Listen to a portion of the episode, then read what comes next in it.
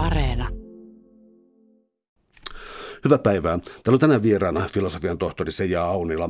Me puhutaan kotidiesi-lehdestä, mutta sodan aikana, eli kuinka naisten lehdestä tuli osa sotapropagandaa. Tässä on alaotsikolla Seija Aunilan väitöskirja, alaotsikolla naisihanteen muodostuminen ja muokkautuminen kotidiesi-lehdessä toisen maailmansodan aikana. Ähm, jos lähtisi tästä kotilehden mm, omaperäisyydestä ja omalaatuisuudesta sitä, että tuohon aikaan ilmestyi siis tuota Eeva-lehti ja sitten tuo hopea peililehti jo. Kuinka kotiliesi erottautui tästä, tästä muusta lehdistöstä?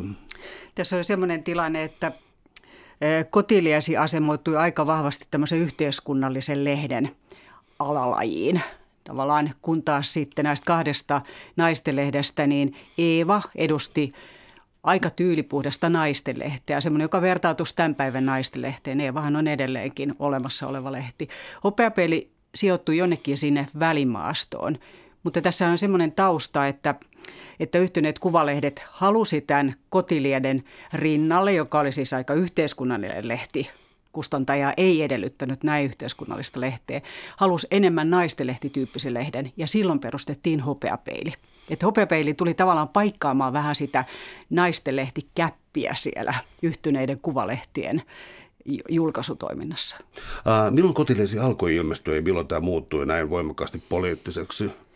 Kotiliesi alkoi ilmestyä vuonna 1922. On siis ensimmäinen kaupallinen naistenlehti Suomessa. Ja itse asiassa se jo alun perin oli yhteiskunnallinen lehti, että, että tämä päätoimittaja Alli Viherheimo, jolla oli sitten tämä pitkä päätoimittajaura aina vuoteen 1963 lähtien, niin hän oli valmiiksi tämmöinen yhteiskunnallisesti suuntautunut. Ja lehdelle perustettiin toimituskunta, jossa oli sitten kansanedustajia ja tämmöisiä yhteiskunnallisia vaikuttajia. Eli se suunta lähti jo silloin ihan alusta lähtien aika yhteiskunnalliselle linjalle.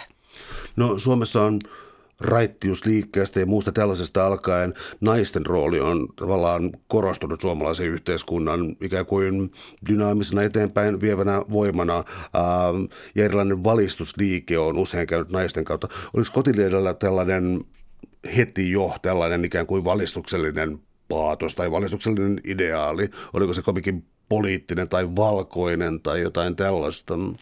Kyllä joo. Itse asiassa kotiliasi ajoi perheenemäntien asiaa. Tämä oli niin kuin tavallaan heidän semmoinen päämissionsa.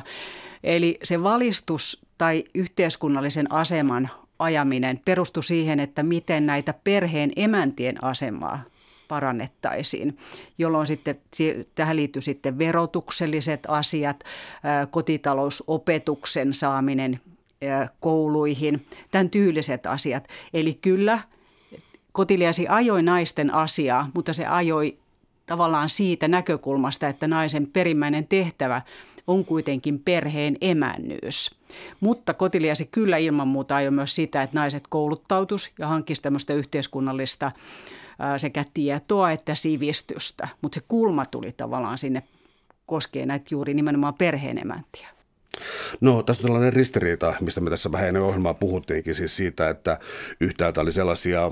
Ähm, tuota, tuota, lastentekoon liittyviä asioita, että esimerkiksi tuota, tuo ää, Elsa Enäjärvi Haavio edusti kuuden lapsen politiikkaa ja oli siis todellakin, että Suomessa sai Rinne hieman haukkuja tästä synnytystalkoista, niin ne oli hieman eri mittaluokkaa. Oliko tämä alusta saakka vai tuliko se tässä sitten sotaleskeyden ja tämän kaltaisten asioiden myötä sitten myöhemmin? Sitten tämä tuli nimenomaan sota-aikana ja kun lähin lukee näitä kotiliasilehtiä, niin, niin itse asiassa tämä lehti silloin sieltä alkutaipaleelta, sieltä 20-luvulta 30-luvulle, niin salli naisille myös tavallaan tämmöistä lomanviettoa ja oman tilan ottamista, itsestä huolehtimista. Et siinä oli ilman muuta tämmöisiä niin kuin, vähän tämmöisiä tyypillisiä naistenlehti-teemoja.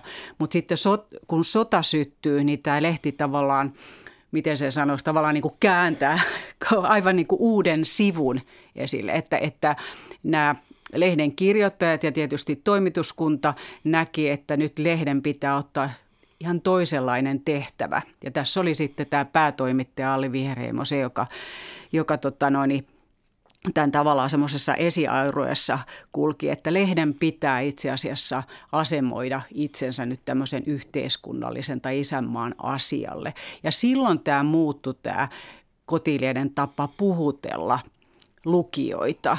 Ja tämä kuuden lapsen synnyttämisen ideaali syntyi sitten siellä noin 1941, kun kun Elsa Enäjärvi Haavio, joka oli Väestöliiton varapuheenjohtaja, tuli osaksi tätä kotilieden toimintaa tämmöisen neuvottelukunnan kautta.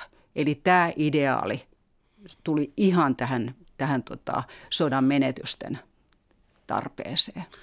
Kuinka suurella toimittajajoukolla tätä lehteä tehtiin? Siis tota, päätoimittaja Viherheimo, mutta sitten ää, sun kirjassasi tai sun väitöksessäsi ää, tulee usein esiin, että moni kirjoitti nimimerkillä. Ja, ja oliko nämä nimimerkit ää, ikään kuin lehden ulkopuolisia kolumnisteja tai jotain, vai oliko se tämä suhteellisen pieni piiri, joka sitten kirjoitti monella nimellä?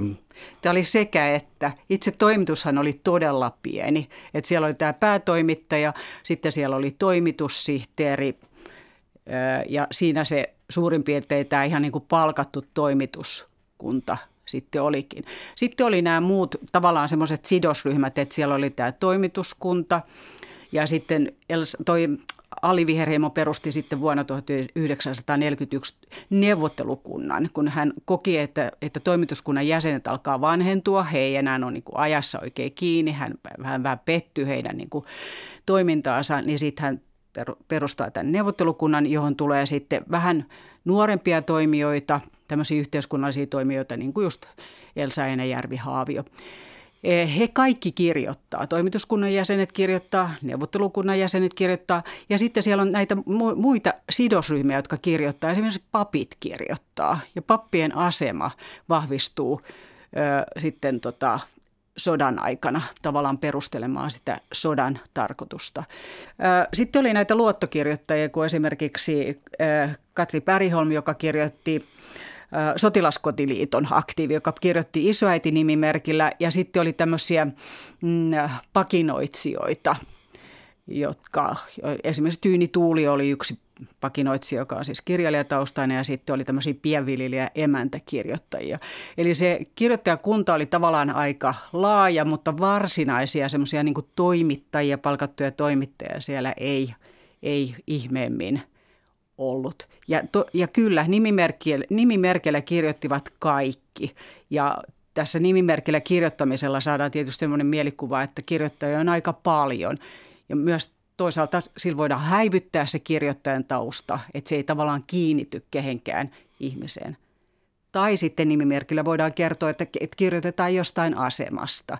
Että täällä on pikkusisaria, seitsemän lapsen äiti ja tästä. Eli, eli kirjoitetaan jostain, puhutellaan jostain asemasta sitä lukijaa. Eli nimimerkkien käyttö oli tavallaan aika moninainen siinä lehdessä. Täällä on tänään siis vieraana filosofian tohtori Seija Aunila. Me puhutaan naisten lehdestä, tarkemmin kotiliedestä, osana sotapropagandaa. Um, kun lähdetään tästä 20-luvun alusta liikkeelle, niin mulla on sellainen luultavasti vähän stereotyyppinen kuva siitä, että 20-luku oli tällaista vapaampaa jatsin aikaa ja, ja itse asiassa elintaso oli suhteellisen korkea Suomessa. Se vasta sotien jälkeen muistaakseni nousi siitä 20-luvun äh, joistain hyvistä vuosista eteenpäin. Ähm, oliks, vaikuttiko tämä kotileteen vai oikeastaan mä haen sellaista kysymystä, että, että, että sisällissota 18, sitten liikutaan vuodessa 22 ja sitten tullaan sota-aikaan ja niin kuin varsinaiseen sotapropagandaan, mutta oliko kotileesi jollain lailla militaristinen lehti jo 20-luvulla. Oliko se siis tällainen, militaristinen on väärä sana, mä sanoisin patriottinen, patriottinen lehti koko tämän ajan? Joo, näin voi sanoa, että on, kyllä. Että, että lehti oli jo silloin aika vahvasti asemoinut itsensä ihan kielenkäytössä, niin tämmöisen sanotaan kristilliskonservatiiviselle alueelle. Ja ja koko se retoriikka, puhutaan vapaussodasta, vapaussodan sankarit, niin lehti asemoi itsensä kyllä hyvin, hyvin patriottisesti heti alusta lähtien. Ja tavallaan tämä sitten tämä reto, että, että koska sisällissodasta oli niin vähän aikaa, niin se tavallaan se retoriikka tietysti ihan pienesti kulki. Tavallaan nähdään vaan se patriottinen tapa lähestyä asioita. Mutta sitten kun sota syttyy, sitten toinen maailmansota syttyy, niin se nostetaan uudestaan tämä retoriikka siellä lehdessä. Eli aletaan uudestaan puhua näistä vapautemme sankareista, että nostetaan tavallaan Vänrikki Stoolin tarinat sinne uudelleen tässä sodan sytyttyä siihen retoriikkaan. Että kyllä se on valmiiksi sitä ja sitten se vähän häipyy, vähän pienenee, tilalle tulee vähän muuta semmoista elämänpiiriin liittyviä asioita ja sitten sota nostaa uudestaan tämän tavan. Kun sä mainitsit nämä nimimerkit ja tällaiset oikeastaan, siis täällä vilahtelee isoäitiä ja, ja, ja muita tällaisia hahmoja, niin pyrittiinkö niillä puhuttelemaan erilaisia yleisöjä, niin kuin nuoria, vanhoja, äm, tai, tai, tai oliko tiedossa jokin ikään kuin lukijakunta, jolle selkeästi kohdistettiin jonkinlaista aineistoa? Joo, mun käsityksen mukaan kotiliasi aika tarkkaan rajas sen, että, että miten he näkevät sen lukijakuntansa ja että tavallaan ketkä on myös etuoikeutettuja olemaan ihan suorastaan melkein niin kuin olemassa ja ketkä taas eivät täytä sitä tehtäväänsä. Että ky- kyllä siellä lukijakunnaksi nähtiin tämä, nämä perheenemännät, puhutteli aika paljon niin kuin tällaista maalaisperheen emäntää, koska siihen liittyy sitten tämä maanviljely ja tavallaan meidän ruokahuolto. Ja sitten se, ketä sieltä suljettiin pois, oli kaupunkilaiset naiset, kaupunkilaisuus yleensä niin kuin olemisen tapana ja ammatteina mm, tämmöiset toimistotyöntekijät, jolloin tietysti tulee heti se, että he saattavat olla itsellisiä naisia tai naimattomia naisia. Että tämmöiset ryhmät suljettiin siellä niin kuin pois. Ja se varsinainen olemassa oleva tai hyväksytty naisryhmä oli sitten nämä perheen emännät. Mutta kun kuitenkin siellä lukioissakin oli, oli sitten naimattomia ja kaupunkilaisia, niin heille tavallaan annettiin semmoinen asema, että jos he tekevät jotain hyvää yhteiskunnan hyväksi tai, tai palvelevat lapsiperheitä tai niin kuin tavallaan omistautuvat kuitenkin tällaiselle perheen ja perheiden ylläpitämiseen, niin silloin he ovat tavallaan hyväksyttyjä siinä omassa olemisessaan. Mutta sitten se, että miten, miten miten puhuteltiin eri ryhmiä, niin kyllä nämä nimimerkit äärimmäisen vahvasti puhutteli aina jotain ryhmää pyrkivät vaikuttamaan. Mun mielestä tosi taitavasti, siis ei, ei tavallaan faktojen, vaan semmoisen niin tunnevakuuttamisen kautta näitä, näitä tiettyjä ryhmiä, että iso äiti puhutteli sieltä niin kuin suvun vanhimman roolista näitä nuoria naisia. Ja hänellä oli tämmöinen kysymys-vastauspalsta, minne sitten lukijat lähetti kysymyksiä ja sitten isoäiti vastasi, että miten näiden etupäässä nuorten naisten olisi hyvä toimia. Että se oli tämmöinen is- isoäitihahmosta puhutteleva. Että kyllä, että niitä oli hyvin taitavasti kohdennettu näiden nimimerkkien kautta niin kuin eri, eri, just eri, eri lukijaryhmille – Entä, entä visuaalisesti sitten kotiliesi, koska siis ää, jostain syystä tulee rinnakkaisena Suomen Kuvalehti mulle mieleen ja, ja sen tietty patriottisuus ja, ja, ja, ja lukenut joskus noita hyvinkin vanhoja Suomen Kuvalehtiä. Ää, rinnastuuko nämä jotenkin? Tai kenties mun kysymys on myös se, että miltä siis kotiliesi näytti kuvina – Oliko se siinä jokin niin kuin omaperäinen ää, ratkaisu tehty? Joo, tavallaan tämä tuli annettuna tämä omaperäinen ratkaisu, eli, eli, eli kansikuva kuvittajana oli Martta Vendelin. Ja monet tavallaan tunnistaakin nämä vanhat kotiliedet nimenomaan Martta Vendelinin kuvastosta. Mutta itse asiassa Martta Vendelin kuvitti myös muita lehtiä. Silloin 30-luvulla ilmestyi tämmöinen omakotilehti ja kuvasto oli tietysti Martta Vendelinin kuvastoa. Mutta Martta Vendelin nimenomaan kiinnittyy tosi vahvasti siihen, miten me ymmärretään ne vanhat, nämä vanhat kotiliedet. Ja se kuvastohan vahvisti kyllä naista työn äärellä myös, mutta, mutta nimenomaan perheenemäntää työn äärellä. Eli hän on kotona kutomassa, tekemässä, kehräämässä, tai sitten hän on, on pellolla tekemässä töitä. Eli tämä vahvistaa koko ajan sitä perheen emännyyden työn tekemistä, ei muuta työtä, ei esimerkiksi naisia tehtaassa tai naisia raitiovaunukuljettajana tai jonain muuna kuskina, että, että, että se vahvisti tätä perheenemännyyttä. Ja sitten se muu kuvasto, niin lehdellä, niin kuin tietysti kaikilla muillakin lehdellä tuohon aikaan, tämä kuvahankinta oli aika heikkoa, jo, jo, johon myös tämä päätoimittaja viittaa, että olisi halunnut enemmän kuvia lehteen, joiden kautta pystyisi kertomaan, mutta kuvia on vaikea saada. Ja sitten hän myös valitteli, että mieskuvaajat eivät oikein ymmärrä, kuinka tulisi ottaa perheestä ja, ja tota noin niin, äideistä ja naisista kuvia.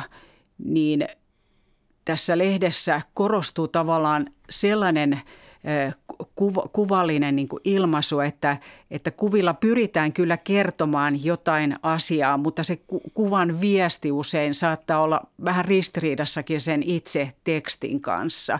Että jos esitellään suurilapsisia perheitä ja teksti tietysti pyrkii kertomaan, että, että äidit ovat hehkeitä ja, ja he nauttivat siitä siitä perheen emännyydestä ja suuresta lapsikatraasta, niin kuvat kyllä viesti aika paljon muuta. Että, että siellä on totta kai rasittuneen näköisiä naisia ja, ja aika usein heikosti puettujakin lapsia aika heikoissa olosuhteissa, niin silloin se kuvallinen viesti siellä tavallaan lehden sisällä on – aika ristiriitainen. Mutta, mutta tietysti mehän katsotaan niin nyt tästä päivästä ja nähdään semmoista ristiriitaa, että miten sitä sit siinä ajassa on katsottu, että onko, onko edes välttämättä tunnistettu sellaista ristiriitaa, että on, on hyvinkin voitu ottaa annettuna, että siinähän onkin monta lasta ja äiti ja tältähän tämä näyttää. Ja että se teksti tukee kuitenkin sitä kuvaa, jossa nyt näyttäytyy olevan niin tällaista ristiriitaa tullaan sotaan, koska siis väitöskirjassa nimi, kuinka naisten lehdestä tuli osa sotapropagandaa. Eli ää, mennään tähän propagandaan, joka on tietenkin voimakas sana, mutta näkisit se niin, että kotiliesi lipui jotenkin jatkumona sotapropagandaan vai oliko siinä jonkinlainen katkos ja sitten alkoi niin ikään kuin propagandistinen mekastus? No tota, me, melkein sanoisin, että sekä että että, että se lipui, koska lehdellä oli semmoinen pohja, että sen oli mahdollisuus lipua sinne. Mutta toisaalta se muutos oli niin nopea, että se näyttäytyy jopa katkoksena. Että koska lehdestä pyyhkiytyy pois sellainen äh, tavallaan tämä semmoinen naisten lehtiin liitetty just niin kuin oma, omat, naisen omat valinnat ja naisen oma tila – kun se katoaa siitä lehdestä ja niin voimakkaasti tulee tilalle tämä, nämä propagandistiset vaatimukset siinä lehdessä, jotka sitten lopulta täyttää sen lehden, kun sota etenee ja tilanne muuttuu vaikeammaksi ja vaikeammaksi ja enemmän ja enemmän tulee haavoittuneita ja enemmän enemmän miestappioita, niin se lehti vaan kuroutuu aina vaan voimakkaammin sellaiseksi ihan niin kuin tällaiseksi julistavaksi propaganda-julkaisuksi. Niin sekä että tavallaan voisi sanoa. Tuliko talvisodan ja jatkosodan väliin jokin ähm, katkos? Mä tarkoitan sitä, että jatkosodan, äh, siis sotainvalidit ja, ja, ja, ja sodassa kaatuneet, niin puhutaan äh, aika hurjista luvuista, mutta jos mä vähän pilkon tätä kysymystä, niin miten talvisodan aikana Ähm, oliko siinä niin selkeä laadullinen ero tähän myöhempään vaiheeseen? Tämä lehdellä oli ensin sellainen tilanne, että tämä painatusviive oli neljä viikkoa, että kun, lehteen tehtiin siis sisältö, niin sitten se pystyttiin julkaisemaan vasta neljä viikon kuluttua, jolloin tämä lehti tulee aina vähän niin kuin jäljessä siinä, mitä tapahtuu. Ja koska talvisota ei kuitenkaan ollut kovin pitkä, niin lehti tavallaan vähän niin kuin, se hyppäsi kyllä siihen sodan eetokseen, että nyt pitää tarttua tästä kiinni, mutta silloin ajatus tietysti oli, että olisiko tämä tässä, että selvittäisikö me nyt tällä, tällä talvisodalla. Se, siihen jäi päälle kyllä nämä propagandistiset vaatimukset, mutta sitten ne lähti niin kuin tavallaan äh, sitten pikkuhiljaa niin kuin – kuitenkin kun sitten kun mentiin jatkosotaan, niin ne lähti sitten uudestaan niin kuin tavallaan kiristymään, kun, kun oli jo ymmärrys siitä talvisodan niin kuin kovista vaiheesta, niin aika nopeasti saatiin sitten jatkosodan käynnistyttyä ymmärrys siitä, että, että, että näitä miestappioitahan tulee selkeästi enemmän. Niin silloin se otti tavallaan uudet kierrokset, se, ne, nämä propagandistiset vaatimukset. Että jos ne oli niin kuin jäänyt sieltä talvisodan tasolle, niin sitten ymmärrettiin, että ei nyt pitää vaan kiristää näitä vaatimuksia ja kohdentaa vielä tiukemmin lukijoihin niitä. Mikä näissä korostui sitten näissä propagandakohteissa, koska mä tarkoitan sitä, että koterintamalla siis täytyi ää, pitää ikään kuin moraalia yllä, tehdä töitä, siis niin kuin kuitenkin ikään kuin myös ruokkia kansakuntaa ja siis ää, tehdä tämän kaltaisia, ää, tämän kaltaisia asioita. Oliko se sellaista niin pyrkimystä työtelijääseen edelleen emäntäperinteeseen vai oliko tuota kyse jo tässä sitten enemmän, että miten naisten tulisi suhtautua sotaa äh, invalideihin ja, ja, ja, ja tällaisiin ilmiöihin? Joo, nämä, tämä propagandistiset vaatimukset on hyvin selkeitä, että siinä ei... ei tavallaan se, että kannustetaanko vähän johonkin, niin siitä ei enää ollut kysymys kotiliedessä, vaan nämä on hyvin selkeitä. Tietoisuus siitä, että, että tämä kansakuntahan tavallaan häviää tästä. Että jos tämä sota tällä tavalla jatkuu ja miestappiot on tätä luokkaa, niin kohtahan meillä ei ole enää, enää suomalaisia ja kohta ei ole enää koko maata. Niin silloin nämä propagandistiset vaatimukset on äärimmäisen selkeitä. Ja, ja, ja tota, ja sitten kun äh, ruostakin tulee pulaa, että siellä jo vuonna 1943 alkaa olla jo sitten ihan niin kuin ihan varsinaisesti ruoasta pulaa, jos ei nyt puhuta nälähdästä, niin kuitenkin ruoasta on pulaa. Niin, niin sitten siellä on jo ihan tämmöinen perusselviytymisen, että kuinka me selviydytään. Niin sen takia nämä propagandistiset vaatimukset osui ihan suoraan siihen, että lapsia pitää syntyä enemmän, koska – koko ajan miehiä kuolee rintamalla. Et se oli aivan selkeä. Se oli ihan semmoinen niin kuin pääpropagandistinen vaatimus. Ja sen ympärillä alkoi sitten kehittyä tämmöinen, millä perustellaan lukijoille se, että, että miten niitä nyt alettaisiin kuin synnyttämään. Miten me tavallaan hyväksytään se, että tämä on nyt niin kuin olisi naisten tehtävä. Niin sinne ympärille alkaa muodostua tämmöiset henkisen ja tämmöisen mielen ilmapiirin niin kuin muokkaaminen siihen niin kuin hyväksyttäväksi. Ei faktoja, ei, ei, ei niin kuin kertoen, että, että näin paljon kuolee, sen takia pitää tehdä näin ja näin, vaan nyt otetaan semmoiset niin kuin aika naistelehdelle tyypilliset keinot, tarinat, tämmöisen tunnevaikuttamisen. Mutta ympärillä alkaa siis kehittyä tämmöinen vyyhti, että kun lapsia pitää synnyttää – niin, niin ensinhän täällä on ollut tämmöinen neljän lapsen synnyttämisen vaade, mutta sitten se nostetaan kuuteen lapseen. Ja tämähän on Väestöliiton ihan niin kuin julkilausema asia, mutta kotiliesi tarjoaa sitten areenaan sitten kertoa tämä näille kotirintama naisille. Jotta niitä ehtisi syntyä niin paljon näitä lapsia, niin yhä nuorempien naisten tulisi aloittaa nämä synnytystalkoot. Ja jotta he voisivat aloittaa sen mahdollisimman nuorena, niin heidän ei tulisi kouluttautua tai käyttää tähän kouluttautumiseen aikaan, jolloin, se, jolloin tämä argumentaatiossa mennään siihen, että kouluttautuminen itse asiassa ei ole edes tarpeellista naisille. Ja usein se on ollutkin turhaa ja tuottaa vain turhautumista. Että, että paljon jalompia ja mielelle parempi tehtävä onkin sitten ryhtyä synnyttämään lapsia. Eli tämä alkaa kehi, keri, keriytyä tämä niin propagandistiset vaatimukset, että se tulee vaikuttaa siihen, että, että nuoret, nuorten naisten ei tulisi esimerkiksi kouluttautua.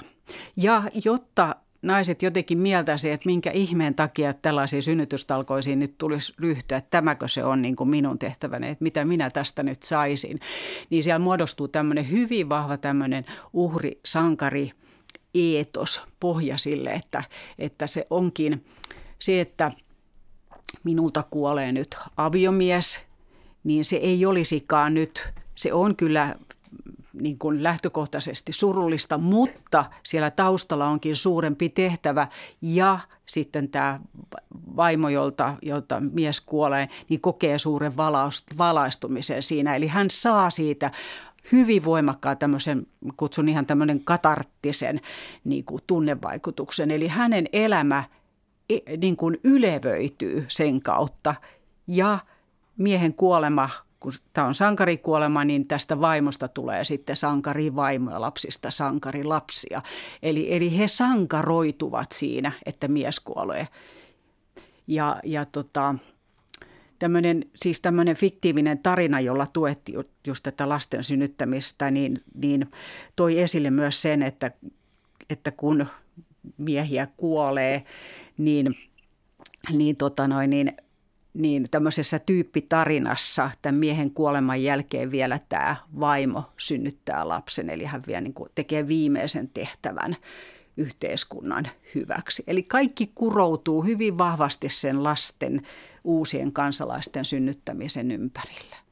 Jatketaan tuosta vielä. Siis täällä on tänään vieraana filosofian tohtori Seija Aunila. Me puhutaan Kotiliesi-lehdestä ja kuinka naisten lehdestä tuli osa sotapropagandaa. Um, tämä uhri ja sankarius ää, laajentumishaluisilla valtioilla on usein tällaisia niin pro-natalistisia tai mikä, sä käytät itse tuota termiä, eli siis niin, kuin, niin mieleen tulee tietysti se, että jos katsoo kansainvälisiä ää, lehtien esikuvia, niin no Hesarilla nyt oli jonkinlainen anglosaksinen ää, viitekeys, mutta yleensä Ruotsi tai Saksa. Ja, ja nyt tämä kysymys sitten Saksasta, eli oliko kotiniesi ää, lähellä natsi-Saksan ää, ideologiaa? Mä menen ensin tuohon, että, että tähän pronatalistiseen ideologiaan, eli että synnyttä, synnyttäkää lapsia kansakunnalle, niin, niin ö, Suomessa tai siis kotiliedessä oltiin tai esitettiin niin, että kaikki lapset ovat toivottavia. Että ei, ei tavallaan jaoteltu, että mikä, mikä olisi parempaa ja mikä olisi kansakunnallisesti jotenkin ylevämpää. Mutta kyllä sitten kun Suomi tekee tätä omaa vallotussotaansa siellä Itä-Karjalan puolella ja sitten tulee tämä tämmöinen suomalaistamis ajanjakso, niin se näkyy totta kai siellä kotiliedessä. Ja, sit, ja silloin nousee esille, että puhutaan niin kuin ryssän maatuskoista ja likaisesta kansasta ja sitä tulisi niin kuin puhdistaa ja suomalaiset tätä puhdistamista pystyvät tekemään ja tavallaan tuomaan tällaista aitoja Suomen niin kuin kansalaisia siihen, siihen Itä-Karjalaan. Että silloin nousee esille tämä, että mitä on suomalaisuus ja mikä olisi niin kuin aito suomalainen. Mutta tavallaan se, että minkälaisia lapsia – niin, niin jotenkin lähtökohtaisesti kaikki lapset ovat, ovat tota noin niin, ö, toivottavia. Mutta sitten kysymys siitä tästä niin kuin suhteesta Natsi-Saksaan, niin Kotiliedellähän oli, oli itse asiassa aika kiinnostavia säikeitä Natsi-Saksaan, että, että päätoimittaja Alli Viherheimo oli jo vuonna 1937, kun hän teki laudaturtyö, niin hän tekikin sen Goebbelsin Goebbelsin harjoittamasta propagandasta ja käsitteli sitä sillä tavalla, että, että se on taitavaa ja että hän osaa puhutella suuria kansanryhmiä, kuinka puhutellaan kansanryhmiä, minkälaista se yksinkertainen kieli on, tämä yksinkertaistaminen. Ja Viheremo asemoituu siinä sillä tavalla, että tämä, tämä on taitavaa tämä, tämä tota noin niin, jo silloin muodostuneen niin kuin natsi-Saksan tämä kielenkäyttö. Ja sitten, että täällä on taustalla semmoinen suomalaisten yleensäkin suhteet Saksaan, mutta tämmöiseen kulttuurisaksaan. Että siellä on tämmöiset säikeet alun perin, että suom- suom- suomalaiset tavallaan mie- mieltää tämän kulttuurisaksan ää, erittäin niin kuin ihaltavana. Mutta sitten tulee tämä natsivaihe, joka alkaa sekoittaa tätä tätä kuviota ja myös kotilieden kirjoittajien kuviota. Ja varsinkin silloin, kun sitten tämä Natsi-Saksan naisorganisaatio kutsuu suomalaisia naistoimittajia vieraakseen Natsi-Saksaan 1942. Ja silloin kotiliedestä lähtee joukko toimittajia vierailemaan tämän, tämän natsiorganisaation luokse ja he kiertää siellä hyvin paljon tällaisia perheitä ja organisaation erilaisia to, toimintoja. Ja, ja silloin nämä kirjoittajat ihailevat sitä, miten hienosti Saksassa on organisoitu tämä kotirintama toiminta yhden organisaation alaisuuteen, miten kurinalasta se on. Ja sitten tietysti, kun siellä on samat ihanteet, jotka on sotakäyvissä maissa niin kuin yleisestikin tämä, että, että synnytetään lapsia, se oli hyvin voimakkaasti myös Saksassa.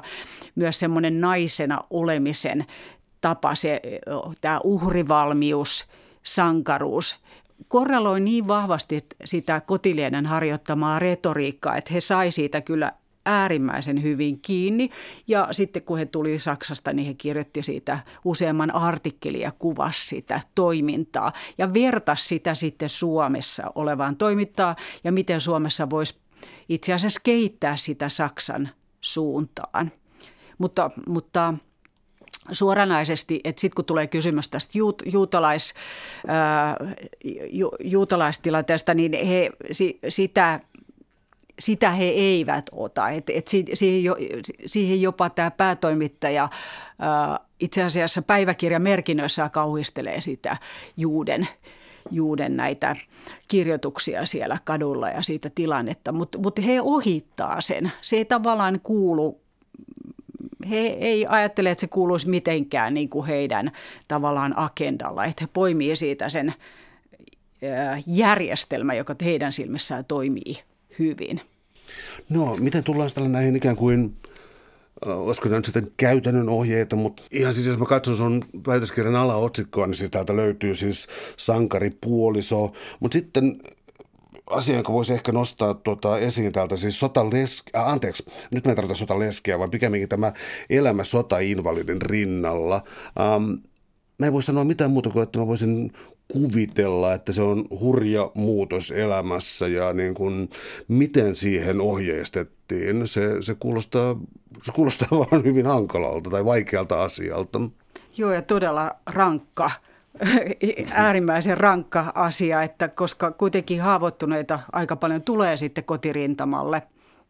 Tulee sekä, sekä jo perheellisiä naimisissa olevia että sitten, sitten naimattomia naimattomia nuoria miehiä, niin tässä on tavallaan semmoinen kaksi, kaksi linjaa, että, että on nämä jo naimisissa olevat miehet, jotka palaa, palaa tota haavoittuneena äh, kotiin, niin – Mä vielä vähän pakitan, että, että kotiliasihan niin kuin yleensä yhteiskunta näkee, että sotainvalidi on sellainen, joka on ruumillisesti ö, ö, vammautunut, ei henkisesti. Henkinen vammautuminenhan nähtiin yleisesti jonkunlaisena mielenheikkoutena ja sitä ei, ei mielletty miksi, miksikään sotainvaliudeksi.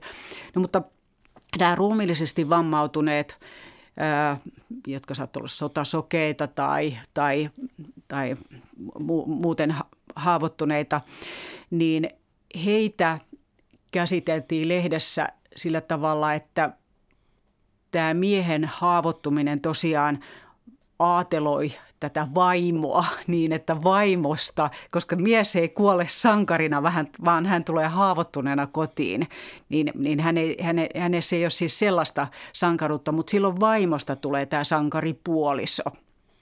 Sankaripuolisotematiikka, jolloin vaimo ottaa tällaisen perheessä tämän sankaruuden roolin ja täydentää sen miehen ö, haavoittumisen tuomia niin kuin puutteita siinä, että jos on, jos on sota sokea, niin, niin tämä sankaripuoliso tavallaan tuo silmät siihen perheeseen ja toimii sitten tämän miehen silminä tai käsinä.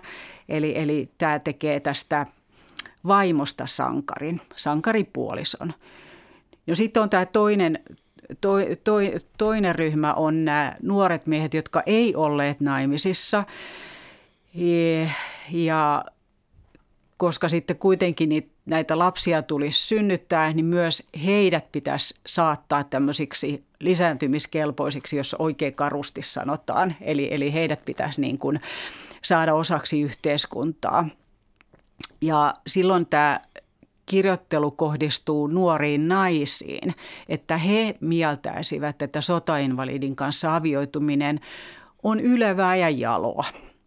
Ja, ja silloin tulee esille tämmöinen tämmöinen kasvutarinatyyppinen tarina, joka tänne kotilieteen tulee just sodan aikana, jossa ää, tämän tarinan sisällä kerrotaan nuoresta naisesta, joka ensin haluaa tosiaan toteuttaa itseään, mutta sitten ymmärtää olosuhteet. Usein joutuu sitten jäämään kotiin kitkemään kasvimaata, hoitamaan sisariaan, ei lähdekään kouluttautumaan sitten kuvioihin astuu nuori mies, sodassa haavoittunut ja mm, tällaisen henkisen kasvuprosessin kautta tämä nuori nainen sitten oivaltaa tämän miehen eräänlaisen jalouden. Että tässähän ei muutenkaan kuvata semmoista niin kuin tunnerakastumista, vaan semmoista niin, niin kuin kasvua ja, ja jaloustilanteen ymmärtämistä. Että he kasvavat siihen, että näkevät, että, että tässä, tämä mies, nuori mies usein aika jäyhä, puhumaton, mutta isänmaan puolesta taistellut, niin hänen kanssaan avioituminen onkin sitten jalotehtävä että he kasvaa siihen niin kuin tämän, tämän sotainvaliinin puolisoksi. Ja sitten siinä tietysti nyt tästä ajasta, kun lukee niitä tarinoita, niin ne näyttäytyy aika groteskeinakin, että Anteron liehuva tyhjässä, tyhjä tuulessa heiluva hiha onkin aivan ihana siitä, kun ottaa kiinni. Että nyt, nythän niitä ei tietysti tulekaan nyt lukea tästä ajasta, vaan, vaan ne kuvataan niin kuin sen ajan sisältä, tavallaan siitä todellisuudesta. Mutta, mutta tämä, tämä sotainvaliidi, niin, niin tavallaan hänen tilanteensa on just semmoinen, että sitten kun hän tulee siihen, hän avioituu, niin tämä nuori nainen paikkaa näitä tämän nuoren miehen puutteita. Ja silloin he, heistä muodostuu perhe, tai kun lapsi syntyy, niin heistä muodostuu tämmöinen yhteiskunnallinen perheyksikkö, joka on ottanut paikkansa ja tehnyt tehtävänsä – että kun tämä nuori nainen on ymmärtänyt, että tämä oli se hänen tehtävänsä. Ja sen kautta hän saa sitten niin kuin tyydytystä elämään ja löytää paikkansa yhteiskunnassa. Tämä on siis kotilienen tarina. Mm, entä sellainen asia, että kun, ähm, sanoisiko nyt moraalipaine, mä nyt keksi parempaa sanaa tähän, mutta kun moraalipaine on äh, tiukka ja tehdään äh, siis suoranaisesti propagandaa, niin siihen kuuluu olennaisesti huoli, esimerkit siitä, mitä on huono elämä. Ja, ja, ja tuota, sä käytät täällä siis, tuota, kun sankaruus katoaa ja tulee huoli naisen moraalista. Äh, mikä tämä huoli oli? Oliko siellä joku spesifi muotonsa, äh, että oli jokin jonkin tyyppinen huono nainen? Oliko niin kuin tällaisia esimerkkejä vai, vai, vai oliko se vain ikään kuin tämä laajempi propagandan ää, tietyn perheyksikön perustamisesta? Joo, itse asiassa kotiliedessä mm, kyllä käsiteltiin sitä, että mitä sitten, jos naiset esimerkiksi alkaisi käyttämään alkoholia, mutta se oli aika, aika vähän käsi, mentiin niin, kuin niin pitkälle, että kotilieden ää, siinä ää, käsityksessä naisesta, niin – huoli naisesta oli jo silloin, jos, se, jos tämä nainen ei täysin omistautunut sille, sille tulevalle perheelleen ja, ja, ja pyrkinyt sitä avioitumista kohti. Että kotilienen se retoriikka oli niin, kuin niin tiukka, että jo että nainen niin kuin haluaisi vaikka toimistovirkailijaksi, oli jo moraalisesti aika järkyttävää – että, että hän haluaisi jollain tavalla toteuttaa jotain, esimerkiksi ammatillista haavetta, tai esimerkiksi halusi vain esimerkiksi kirjoittaa – että, että, että tälle Katri Päriholmille eli isoedille lähetettiin kirjat, jossa naiset kertoivat, että he, haluaisi, he on esimerkiksi kirjoittanut, että, että he haluaisivat toteuttaa sillä tavalla ehkä itseään. Ja silloin isoäiti vastaa, että tämä aika ei ole sellainen, että tähän tulisi käyttää aikaa, vaan nyt sinä voit omistautua – joko jos on hyvin nuori, niin sinne oma, omassa, omassa niin kuin, kotitilalla tehden siellä töitä tai sitten tähdäten kohti avioliittoa. Mutta myös kaikki koulut, just tämä kouluttautumis toiveet, niin ne tavallaan pistettiin holdiin tai että ei, aika ei ole sellainen, että sinun tulisi niitä miettiä. Eli kotilieden ajattelussa moraalittomuus, moraalittomuuden alueelle mentiin hyvin nopeasti – että, että jo se, että ei täysin omistaudu sille perheen perustamiselle, oli moraalitonta. Tai että ei synnyttänyt riittävästi lapsia, että, että jos se ei esimerkiksi niin kuin tavallaan pyrkinyt siihen, että olisi synnyttänyt riittävästi lapsia, niin se oli moraalitonta. Entä uskonto? Kuinka voimakas rooli sillä oli kotiliedessä? Erittäin voimakas. Et se, se oli, se oli, se oli niin kuin yksi kivijalka tässä kotilieden äh, siinä niin kuin, äh, tavassa puhutella. Ja tämä perustui osittain siihen, että päätoimittaja Ali Viherheimo oli voimakkaasti uskonnollinen ja hän jopa koki sillä tavalla, että että hän ei kuulu, hän ei ole tämmöistä toimittajaeetosta, koska toimittajat vain keskenään viettävät moraalitonta elämää, siis juovat alkoholia. Ja tota, että hän ei niinku kuulu tavallaan, hän ei ole sen tyyppinen toimittaja, vaan hänellä on isänmaallinen tehtävä ja hänellä on äärimmäisen vahva tämä kristillinen tausta. Hän usein pohtii päiväkirjossaan sitä, että miten tätä kristillistä sanomaa saisi lehteen niin, että se ei ärsyttäisi lukijoita, että miten sen voisi saada tänne sisälle. Myös kun hän palkkaa toimitussihteerinä, hän, hän haluaa, että toimitussihteerillä on sama, sama kristillinen, kristillinen tota noin, elämänkatsomus. Ja tämä aliviherhoimo sitten pääsee toteuttamaan tätä kristillistä elämänkatsomusta erittäin voimakkaasti sota-aikana, kun kotiliedessä lisääntyy pappien kirjoitukset. Pappien ja eri kirkonmiesten kirjoitukset niin, että Lehdessä ei ole varsinaista semmoista päätoimittajan palstaa, mutta siihen vertautuva palsta lehdessä aina oli, niin, niin tälle palstalle tulee sitten pappien kirjoitukset. Ja itse asiassa pappien kirjoitukset sitten tukee sellaista yleistä käsitystä siitä, että että niin kuin Su- Su- Suomen tehtävästä sodassa, että Suomella on tämmöinen äh, laajempi tehtävä, ei vaan tämä isänmaan puolustaminen, vaan tämmöinen länsimaisen sivistyksen puolesta taisteleminen ja kristillisten arvojen puolesta taisteleminen. Eli, eli se hyvin vahvasti rakentuu tällaiselle kristilliselle arvopohjalle. Täällä on tänään siis vieraana filosofian tohtori Seija Aunila. Me puhutaan Kotiliesi-lehdestä ja kuinka naisten lehdestä tuli osa sotapropagandaa. Um, Tuossa väitöskirjan loppupuolella se tuut tällaisiin esimerkkeihin. Tästä siis ähm, mainittiin jo, että kuinka ähm, vähäisellä toimittajakunnalla oikeastaan liikuttiin ja kuinka oli näitä nimimerkkejä, joiden kanssa kautta kyettiin puhuttelemaan eri ympäristöjä.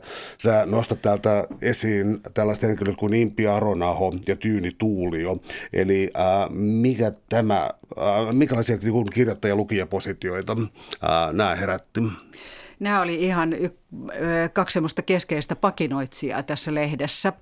Ja Tyyni Tuuliohan oli kirjailija ja suomentaja ja päätoimittaja oli Viherheimon hyvä ystävä, niin kuin nämä kaikki tietysti nämä, nämä aina sivistyneet toimienaiset olivat. Ja sitten Impi Aronaho oli tämmöinen pienviljelijä emäntä, joka oli lähestynyt tätä päätoimittajaa, lähettänyt hänelle vähän tekstejä, että hän mielellään kirjoittaisi ja, ja tämä viherhiemo oli sitten to, todennut, että tässä hän olisikin sivistynyt tämmöinen pienviljelijäemäntä, joka voisi kirjoittaa lehteen.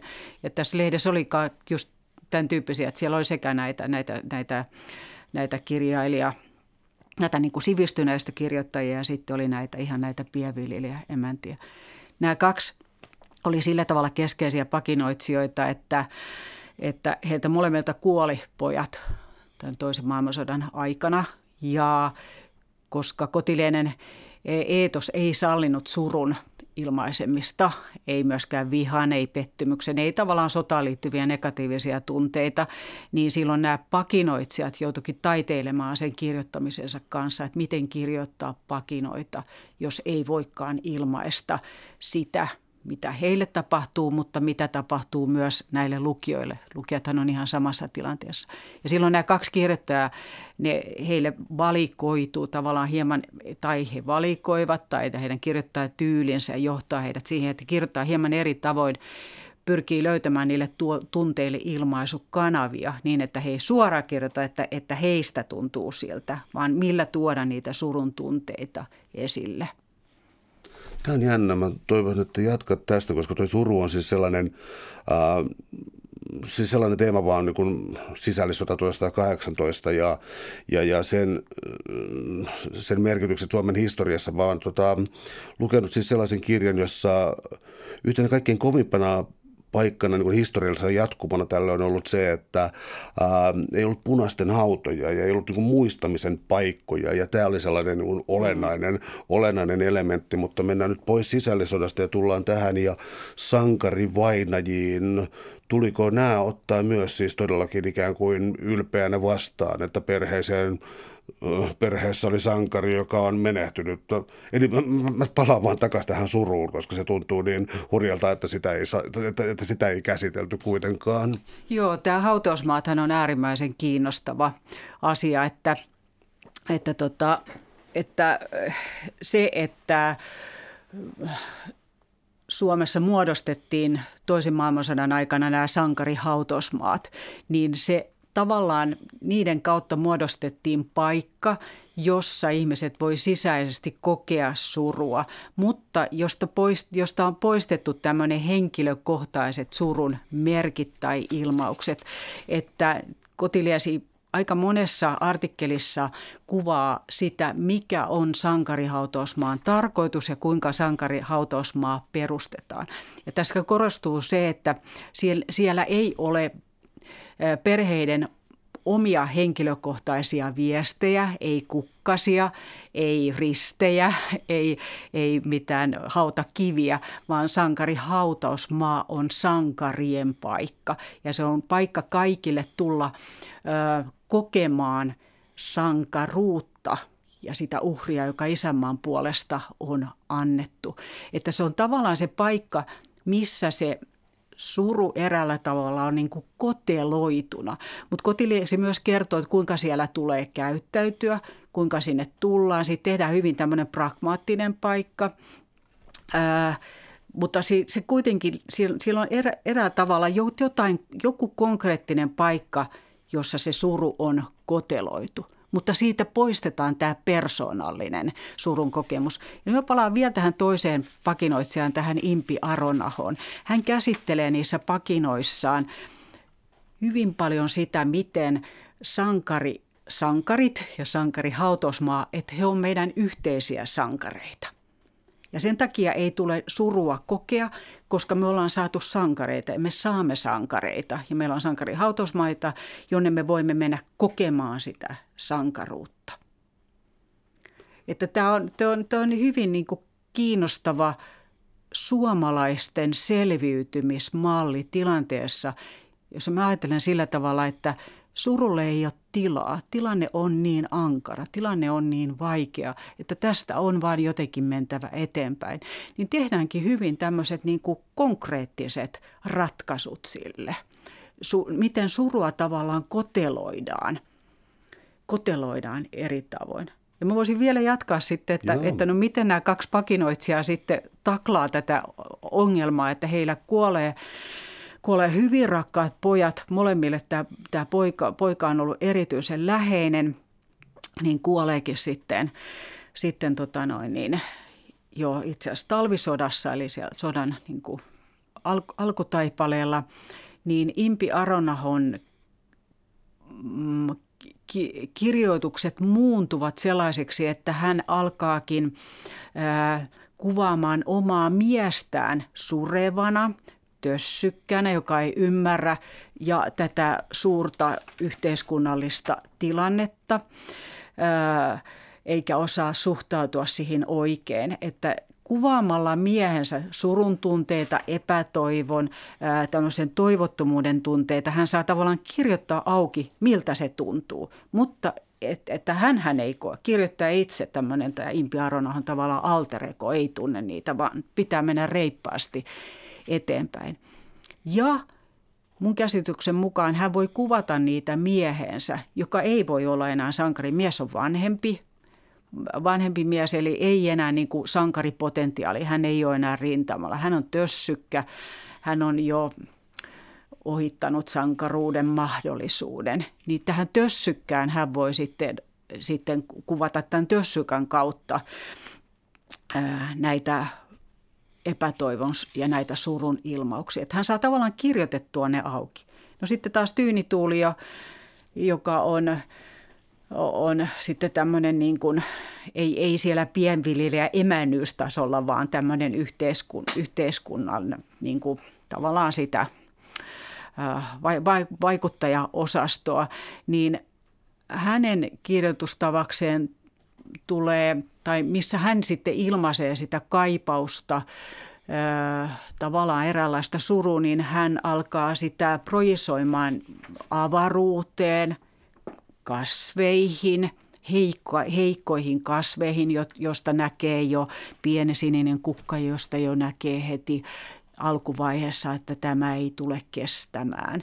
Niin, niin hän, hän ei voi niin kuin omasta pojastaan, että hän ei tule kestämään, koska miehet on sankareita, mutta se pieni sininen kukka murtuu murtuu sitten. Tai avaruus on, on laaja, tyhjä, autio. Että, että hän pystyy kirjoittamaan tavallaan niin kuin ympäristöön, avaruuteen, luontoon näitä tuntemuksia. Eli he tavallaan projisoi eri tavoin nämä, nämä surun ja pettymyksen tunteet, kuitenkaan kirjoittamatta niitä – ns. Niin kuin tällaisena omakohtaisena kokemuksena. Oli hiljaisuus, mä oon vaikuttunut tuosta. tuota, tuota, mä oon um, myös vaikuttunut siitä tai näitä kirjoituksistaan. No siis jatkosodan loppuvaiheella alkaa käydä ilmi, että Saksa häviää ja sitä kautta myös siis Suomi tässä häviää, niin tuota, um, niin, kun Jumala käänsi selkänsä, niin kuinka tätä sitten, kuinka tähän suhtauduttiin ikään kuin uskonnollisen retoriikan parissa? Niin, eli, eli kun aluksi retoriikka perustuu siihen, että Suomi käy sotaa kristillisten arvoja länsimaisen sivistyksen puolesta, ja sitten näyttää siltä, että, että tämä, tämä sodankävijä on häviämässä, että mi, mitä, mi, mitä, meille oli, mitä meille tässä tapahtui, niin kotiliedessä tämä retoriikka kääntyy perustelemaan tilannetta niin, että itse asiassa nyt kysymys onkin ihmisten sisäisestä pahuudesta ja sisäisestä uskon puutteesta. Eli se käännetään tavallaan, että koska me olemme kylmiä emmekä osanneetkaan oikealla tavalla turvata Jumalaan, vaan meillä on sisäinen tämmöinen moraalin, moraalin rappio ja sisäinen pahuus, niin siksi tämä tilanne johtaa nyt siihen, että tässä ei käykään kovin hyvin. Että tavallaan ensin kun se suuntautuu ulospäin, että mennään rintamana ja me toimimme oikein ja me taistelemme. Ja sitten kun tulee tämä, tämä selkeästi aletaan nähdä, että, että, että tässä on tappio edessä, niin se kääntyykin sisäiseksi kiirastuleksi. Ja silloin aletaankin sitten käsittelemään, että miten taistelen oman kiirastuleni kanssa tai mihin uskoni loppui – Eli se käännetään ihmisen niin kuin sisäiseksi kykenemättömyydekseen.